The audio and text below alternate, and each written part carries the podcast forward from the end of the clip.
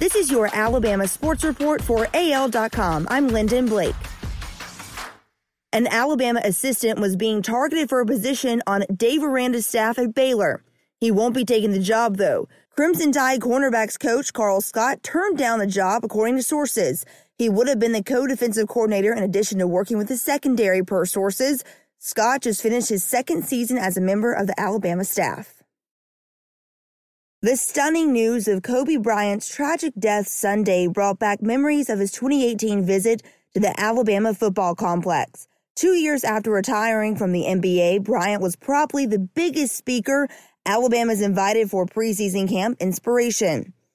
A video posted by the program showed the standing ovation Bryant received when stepping into the team meeting room that August day. Nick Saban was fascinated by Bryant's mentality on the court and his approach to life. He sat down to interview Bryant as part of the video released by the school.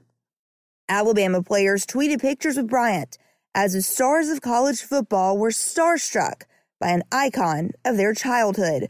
Bryant died tragically in a helicopter crash Sunday. Sunday's Pro Bowl had more Alabama alumni than any NFL All Star game that's come before it. Seven former Crimson Tide players competed in Orlando.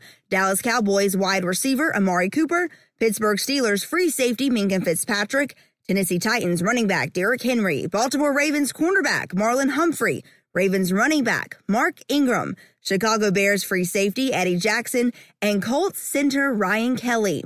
New England Patriots linebacker Dont'a Hightower and Atlanta Falcons wide receiver Julio Jones were selected to the original rosters, but they withdrew from the game. If Jalen Hurts proved anything to NFL talent evaluators during the Reese Senior Bowl Saturday, it's he can take a hit. The Oklahoma quarterback ran the South offense in the second and fourth quarters in the North's 34 17 victory at Ladd-Peebles Stadium in Mobile. Hurts completed 6 of 13 passes for 58 yards with one touchdown and one interception, and he had a 14 yard run.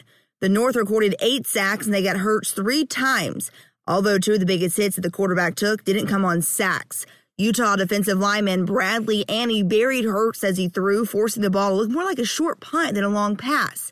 And Ohio State linebacker Malik Harrison was waiting for it to come down.